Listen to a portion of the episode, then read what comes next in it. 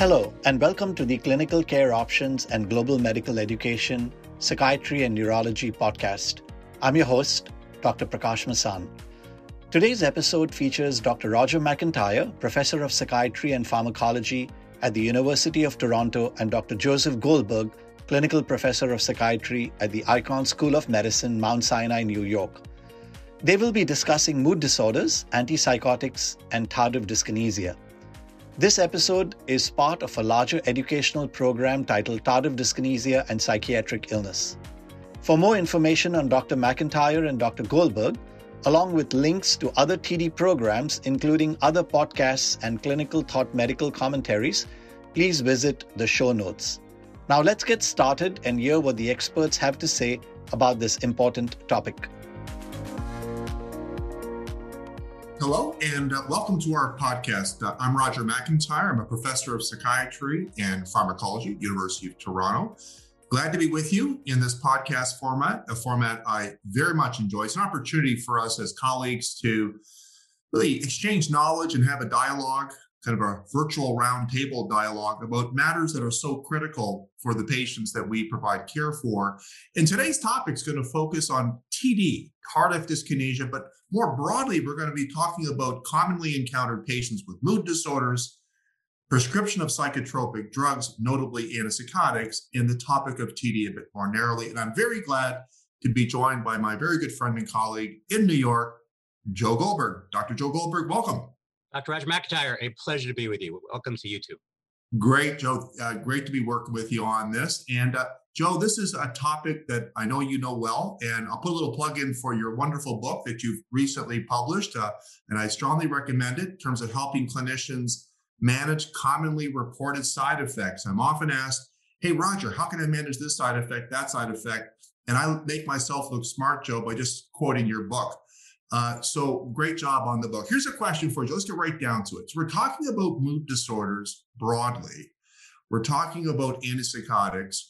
Have this, has the prescription of antipsychotics in people with mood disorder, has it changed in the last, say, ten to twenty years?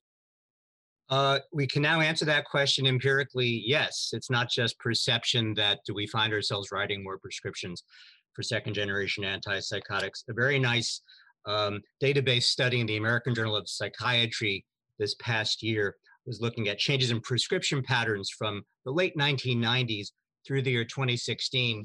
And among various classes, um, prescribing rates of atypical antipsychotics and bipolar disorder went up from about twelve percent to a little over fifty percent over a twenty-year period. So mm-hmm. we, we got about four or five-fold increase nationwide in the use of atypical antipsychotics. And I think part of what we want to talk about today is, is the reasons for that. There are many of them.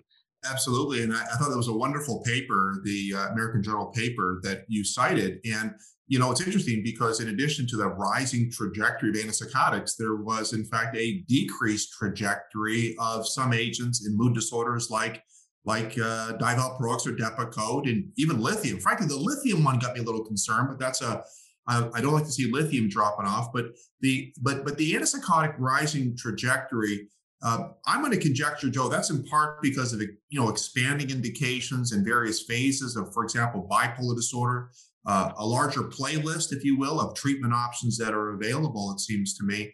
And increasingly for some of these uh, agents, and certainly in some individual patients, clinicians are conceptualizing antipsychotics, at least some of them, as in quotes, mood stabilizers, that old legacy phrase that we have. So with that in mind, with this rising, you know, prescription, are there other factors that are driving this other than what I've mentioned? Yes, I think one other nugget in that paper, to me, which sheds light on the, the increasing use of at least some atypical antipsychotics, is, is the marked rise that was seen in antidepressant prescriptions, um, which, you know, were more than half of patients with bipolar depression being prescribed. And as many of us you know, talk about and dedicate our, our professional lives to, the depressed phases of bipolar disorder remain among the most difficult to treat. And the, the, the, the you know, our, our language needs to evolve along with our treatments. So the drugs we call antidepressants, at least the monoaminergic traditional ones, as yet have not been shown to have a robust effect in treating bipolar depression. For some patients, as we know, they carry the risk of destabilizing mood, either in the short run or the long run. But regardless, I mean, imagine if, if you had this deadly disease, the depressed phase of which being dramatically higher than, than the high phase. And um, you know, you go to your doctor and you say, no, I'm really feeling depressed. And, and they take a monoaminergic, anti, monoaminergic antidepressant, and they would say to you, well, let's give you something that's never been shown to help your ailment before, without the transparency and disclosure that no one's ever found a traditional antidepressant to be helpful. And when we look at the F D A-approved compounds that exist, all of them, at least in whole or part, contain an atypical antipsychotic, yet uh, they vary in the extent to which, as a class, they have antidepressant properties. The same way mood stabilizers, I think we might agree, vary in the extent to which they have antidepressant properties. We might compare, say, lamotrigine with uh, lithium or Divalproex or carbamazepine on the relative antidepressant effect.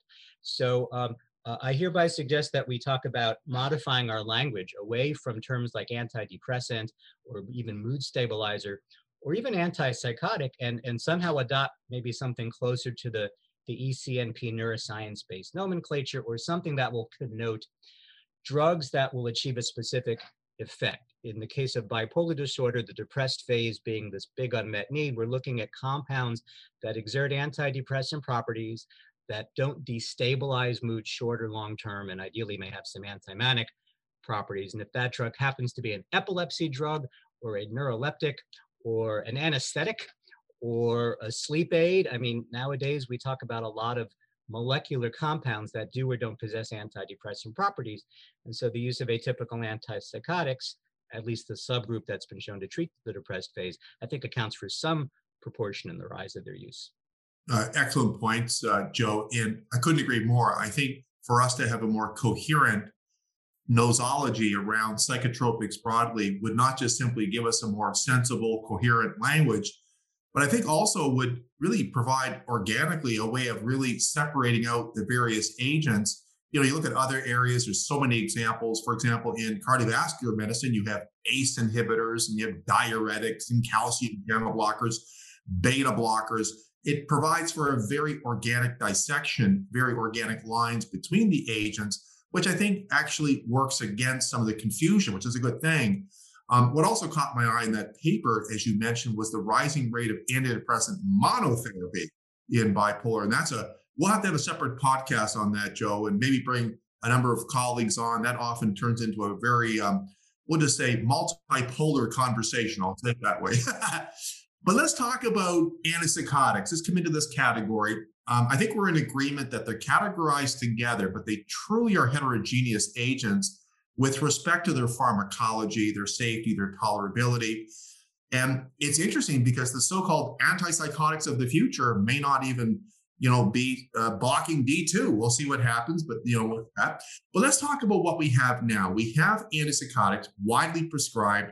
You've cited this pharmacoepidemiologic paper, Rising Trajectory, in people with bipolar. So, and also, of course, being used in major depressive disorder as well.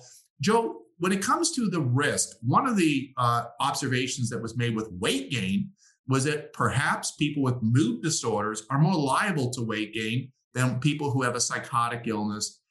What do we know about mood disorders and T D? And maybe we should just start off with maybe a definition for T D and then talk about this, this sort of disease, unique vulnerability in mood disorders. Yeah, so we, we've sort of been taken on the mantle from our colleagues who've mainly studied schizophrenia or primary psychotic disorders over the years.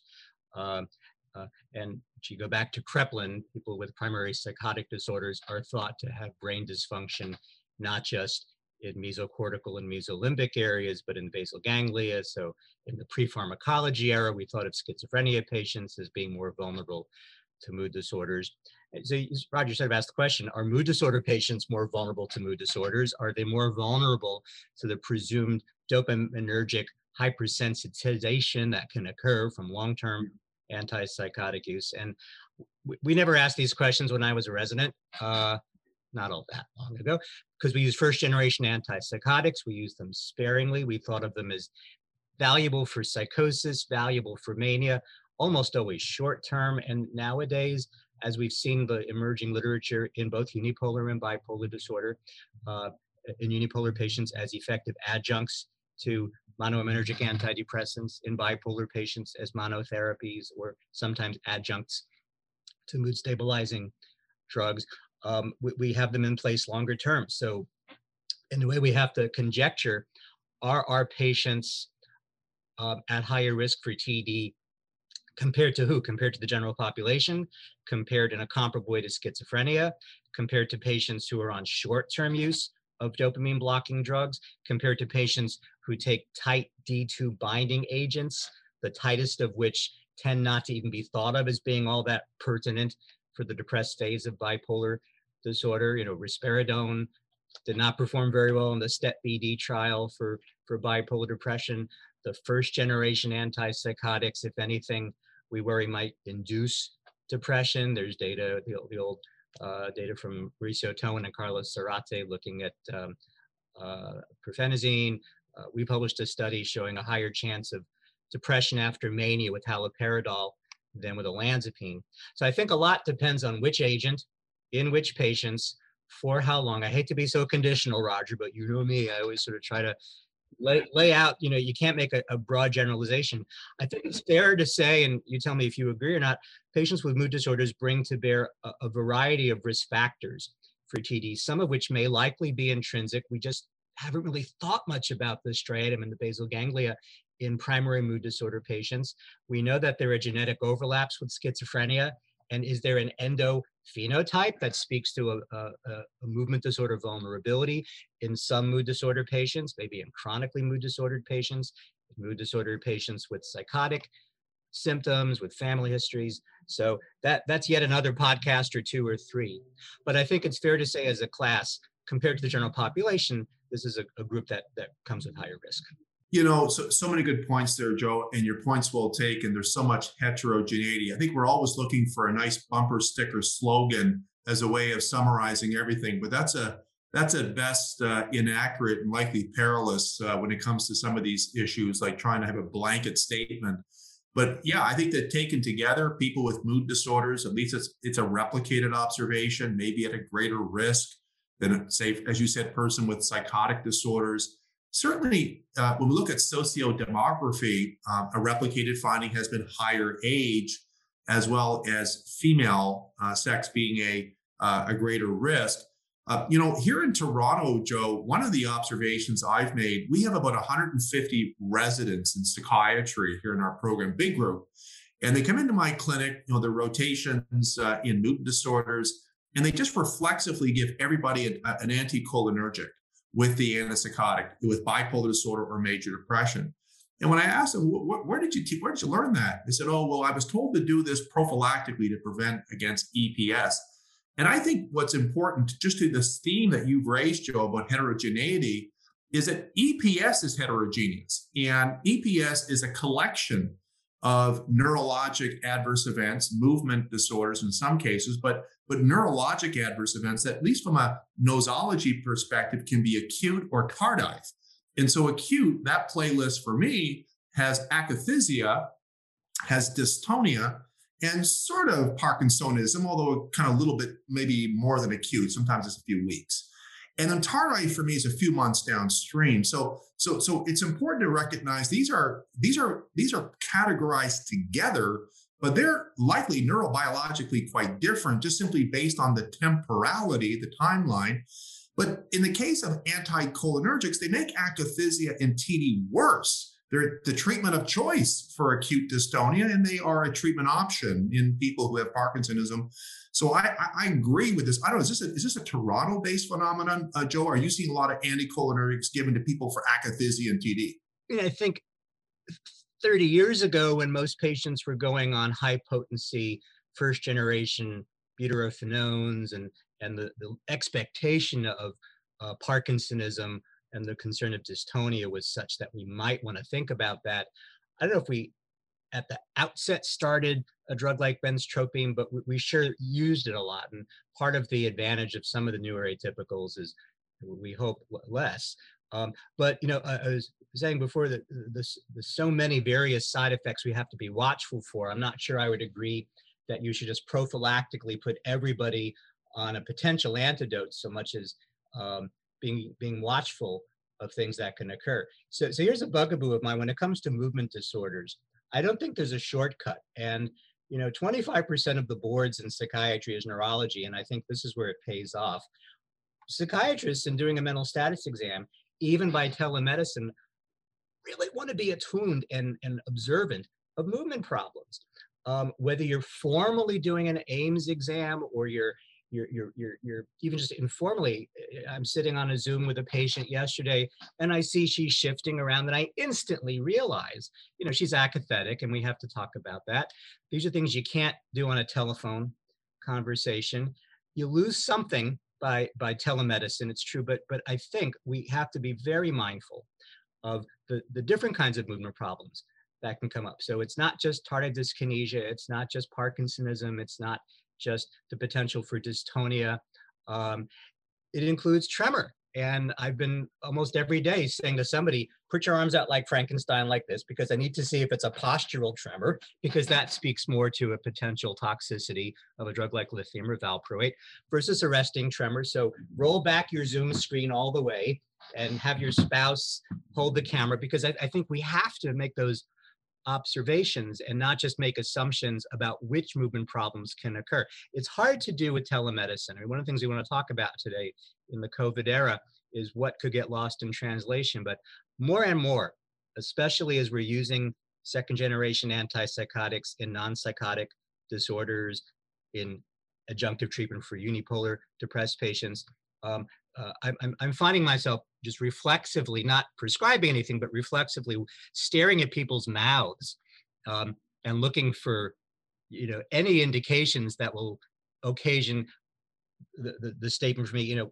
I, I noticed that you're moving your tongue more, I noticed you're grimacing more, your shoulders are like, and we need to devote some time to it to assess that. Yeah, it, it, great points, Joe. You know, what I started many, many years ago is at each and every visit, I ask patients about abnormal involuntary movements as part of my uh, uh, patient E M R checkbox, if you will. So, so every visit I ask, I do an AIMS, an abnormal involuntary movement scale at baseline, and I do it periodically, which usually means a couple of times per year just to make sure everything's fine, more frequently if needed. And I have found that gives me an opportunity to, A, evaluate safety, but also gives me a, uh, an opportunity for, for literacy. I'm, I'm, I'm educating my patient on a side effect to keep an eye out for. And I ask them about what they've noticed over the last you know few weeks. Uh, what are some aggravating factors? Have friends or loved ones or roommates commented on anything? And it's a very simple, the AIMS, as you know, Joe, is it just takes moments to do. It's a very quick evaluation. And with telepsychiatry now ushered in to great extent now by COVID, just a reminder, and I, I always have to try to make sure I can see my patient's full uh, picture, because about a third of the time, their face is not affected. I mean, we, we know that the facial region's the most affected two thirds of the time. And on Zoom calls, that's what we see people's face. But if they can back the camera up, sometimes we see other areas affected that may not be the face. I've here in, you know, here in Toronto, not a whole lot different than New York. The winters are cold, get a little slushy and icy. It's hard to get the boots and socks off in the winter. But one of the advantages of home-based assessment, it's easier, more convenient to have shoes and socks off. And I find it a good yield to look at the hands, the feet, use some provocation maneuvers like tapping fingers uh, to really look for not just the common region. Of course, common things are common. So the face, perioral region, looking for these sort of uh, you know abnormal movements, but also using provocation maneuvers to see whether the extremities are involved, is there any kind of uh, truncal involvement or, you know, the axial muscles involved. Um, and I just saw someone just, just recently like that who had what appeared to be axial involvement of their, um, uh, with T D. So it's, it's something that I have found, quite frankly, to be quite straightforward to do uh, through telepsychiatry. Here's one, Joe, I'm sure, maybe I'm alone in this, I don't think so. I was never asked to assess T D by telephone before, uh, uh, but before COVID happened, many of my patients don't have broadband or Wi-Fi, and I was asked to do it. And you want to know, Joe? It's a bit like, remember the days when we used to have those fold-out maps rather than a G P S, you're trying to travel somewhere? I, I actually had to rely on a really good history, Joe. And guess what, Joe?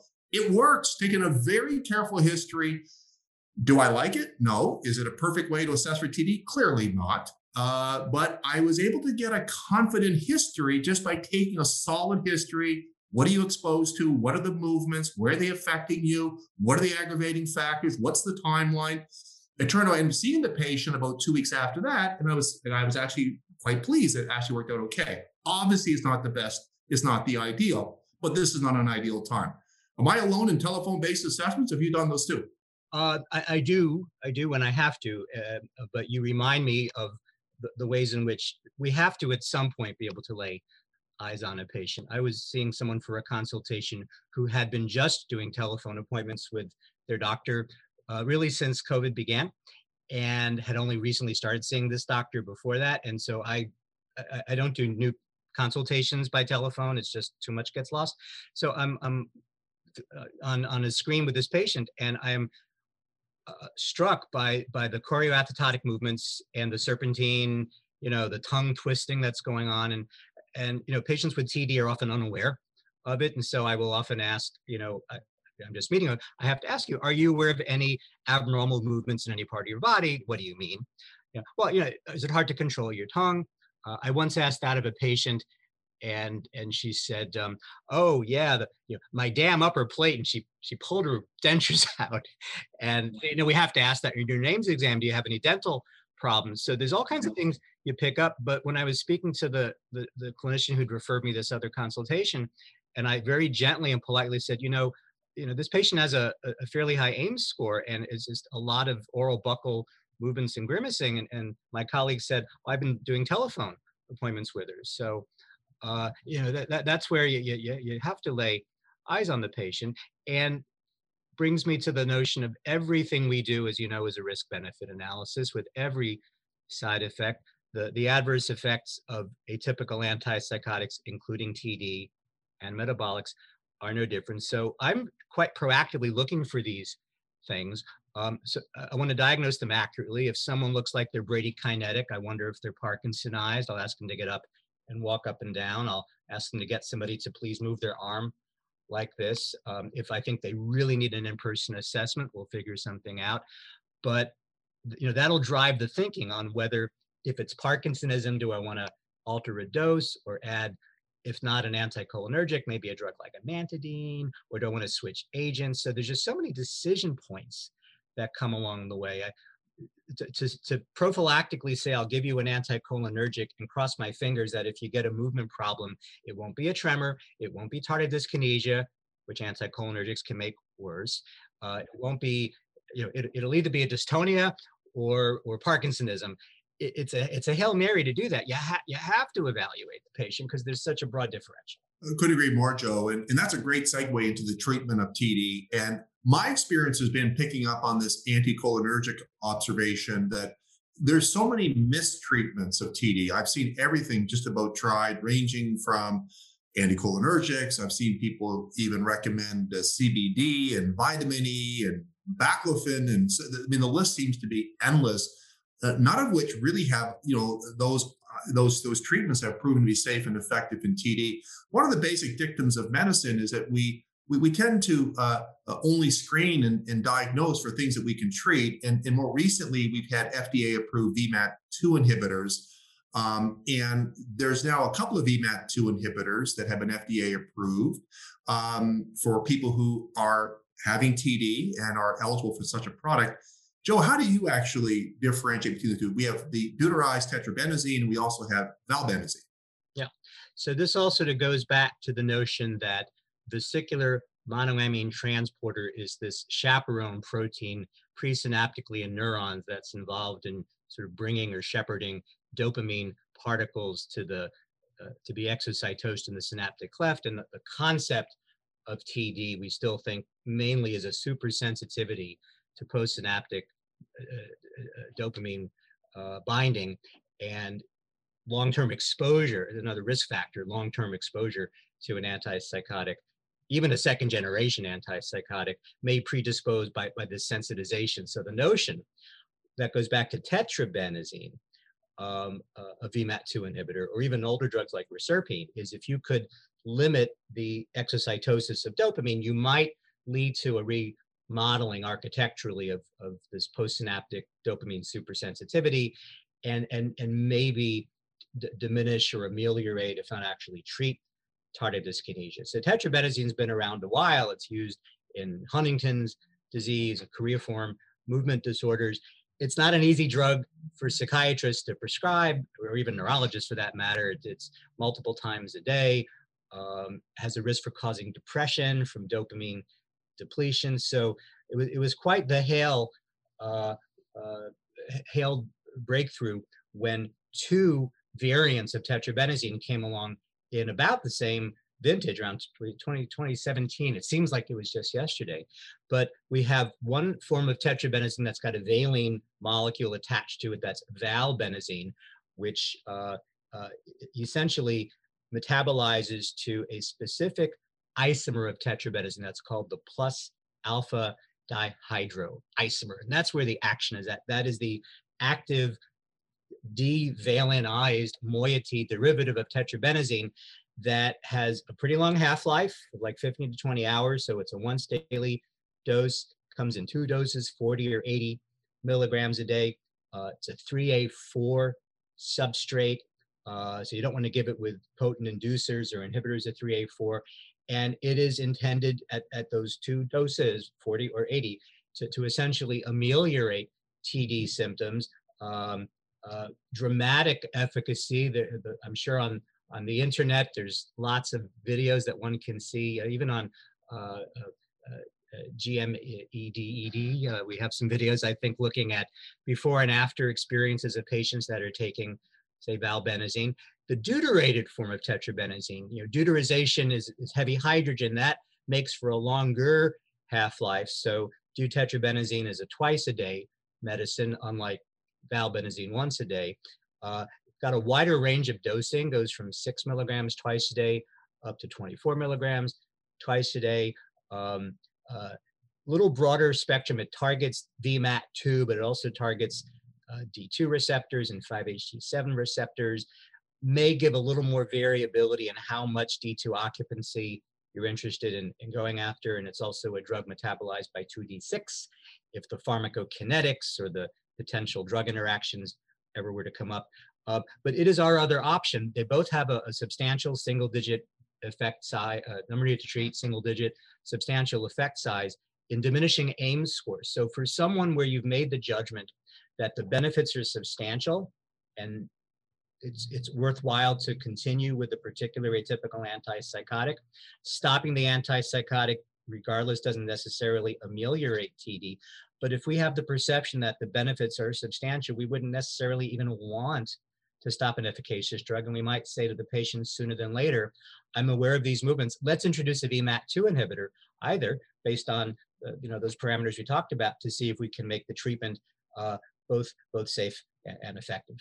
All excellent points, Joe. And you know, what's been so important to me when I look back at the use that I've had with these types of drugs is with valbenazine, and it's just so important in mood disorders, and not just mood disorders, but psychotic disorders as well. We don't see a worsening of depression or mania or psychosis or suicidality. Obviously, that's a relevant issue. We don't want to worsen. So you talked about conventional antipsychotics worsening symptoms like depression, for example. And there are clearly differences, um, you know, when it comes to some of these drugs. And so clinicians need to be aware of that, that there are clear differences. And valbenazine did not have that, uh, that, that, that risk. Um, now, one of the points you mentioned, Joe, I want to pick up on. I have, over the years, endeavored to remove offending agents. If drug is offending, my solution is to remove it. I, I think I the, the, the, the best outcomes I've had in my practice is when I, when I stop things that aren't working or causing harm. But interestingly enough, and in keeping with what's been recommended and also subject to meta-analysis, stopping an antipsychotic that is associated with T D and switching to an alternative that has not turned out to be a large effect size intervention. Uh, T D tends to be a kind of a recalcitrant, persistent phenotype. It just keeps going on. So stopping the offending agent has not turned out to be a reliable, robust, you know, predictable, better avenue for patients. And, and in your in your comments a moment ago, something really critical is that the way, for example, valbenazine was developed was it was added to pre-existing agents, whether they had a psychotic illness like schizophrenia or a mood disorder like bipolar disorder. So it's important to recognize this in that context. But, you know, I, in fact, for me, Joe, I, I have been underwhelmed with switching to another antipsychotic as a robust alleviation strategy. Uh, is your experience different? Uh, how do you handle this? Or do you, you stop the antipsychotics? No, no. I mean, you know, there's the arguable data in schizophrenia that clozapine may have some value in managing T D. There's some de- debate about that. There's certainly a preference for, if you can, leaning toward looser binding D two drugs, you know, quetiapine, for example, as compared to risperidone. But the calculus involves so many things. If we're treating bipolar depression or even unipolar depression, not all agents have been studied for efficacy, so we really can't make class effects. Um, so it, there's so many factors that have to go into this. And the worst outcome of all is if I have a patient Uh, with a psychotic depression, with a refractory depression, someone for whom, let's say, olanzapine plus fluoxetine for treatment-resistant depression is highly efficacious, um, I will go to great ends to make that as manageable as possible, because the alternatives can be, you know, disastrous, as, as I'm, I'm sure we've seen. We think about, in bipolar patients, a fifteen-fold higher risk of suicide completions, standardized mortality ratio, uh, and loss of ten years of life expectancy. So, you know, I think it's important for the clinician to, to, with every medicine, but especially here, to be, to sort of take stock and inventory of what is this drug doing for you? So we don't just capriciously make decisions. I tell patients, I think of medicines like employees, and let's do a, a performance evaluation. What is this drug doing for you? Because if the patient themselves isn't aware, they have less of a sense of investment in why they're taking it. If I'm taking insulin for my diabetes, I know why I'm taking it. If I'm taking a cholesterol medicine, I know what happens if I don't. If I were to stop a medicine that could be truly life-saving, you know, they have to know what the what the consequences are. And just a last point on this is, once you're well, I've always been a believer in the notion of sustained wellness as a predictor of diminishing a chance of recurrence. So I, I like the MacArthur Foundation definition of recovery, and you've got to get a good four to six months of wellness. So when, once you're better, I will tell the patient, let's not breathe on this regimen. Don't change your socks. Don't don't go to new stores. And just just let's let you stay this way for one hundred eighty days, because statistically, if we can make it to day one hundred eighty-one, your chance of this illness coming back is is is much, much less than if we mess with things sooner. And even the randomized discontinuation studies in bipolar disorder of the atypicals say if you stop an, an adjunctive atypical sooner than six months, you get a much higher relapse rate. So I breathe easier after that. At least that time frame has gone by before contemplating changes. Couldn't agree more, Joe. We only have about a minute or two left, um, but I really, really like ending on this point, because I have found in the data, as you know, shows that when people stop V MAT two inhibitors, the groups show worsening of symptoms. In fact, they quickly go back to a, a baseline severity. So we're talking about, in many cases, we're going to need to keep uh, patients on the treatment for a uh, you know, indefinite period of time. Of course, these things are always periodically reassessed. Um, my hope is, Joe, this is my hope for the future. You know, we have some very new pharmacologic agents that are being looked at as potentially antipsychotics. I think with T A R one agonists, uh, you know, xanomeline, maybe lumateperone, the newer antipsychotic. But I think there's really a belief system that some of the future treatments in psychosis, mania, may not necessarily have to be D two blocking. That might have implications for lowering the T D burden in the future, but we'll see what happens when we get there. But uh, I think our time is just about up, Joe. Any last remarks? Time is always short.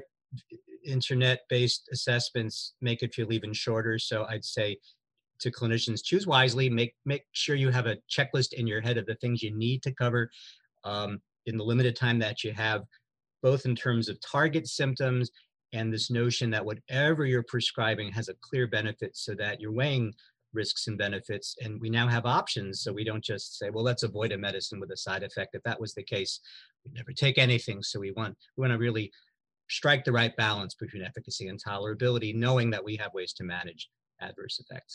Couldn't agree more, uh, Joe. And, and I'm going to finish with a comment on what I call the implementation gap. And that is, there's a gap between what our evidence says we should be doing and what we actually do as clinicians. And if we can just close those gaps, it improves the quality of care for people. And um, we now have treatments that are safe and effective for people with T D across, you know, not just you know, mood, but also in the psychotic sort of population. And look, I think uh, it's it's frustrating when we have side effects uh, with our patients. Patients are frustrated, we're frustrated, and it's even more frustrating when we can't treat the side effect very effectively, but here we can. So I think there's, there's, there's optimism and there's, uh, you know, a good probability for success. So it does warrant systematic screening and assessment and diagnosing of T D in our patients. Joe? As always, we could talk for hours. I know we could, but we want to keep it brief, keep it somewhat uh, on time. Thanks for doing this with me. Pleasure, Roger, always. Thank you. And thank you to everybody for joining us uh, for this podcast on mood disorders, antipsychotics, and T D, and hope you will continue to enjoy the series of podcasts that are offered through clinical options dot com.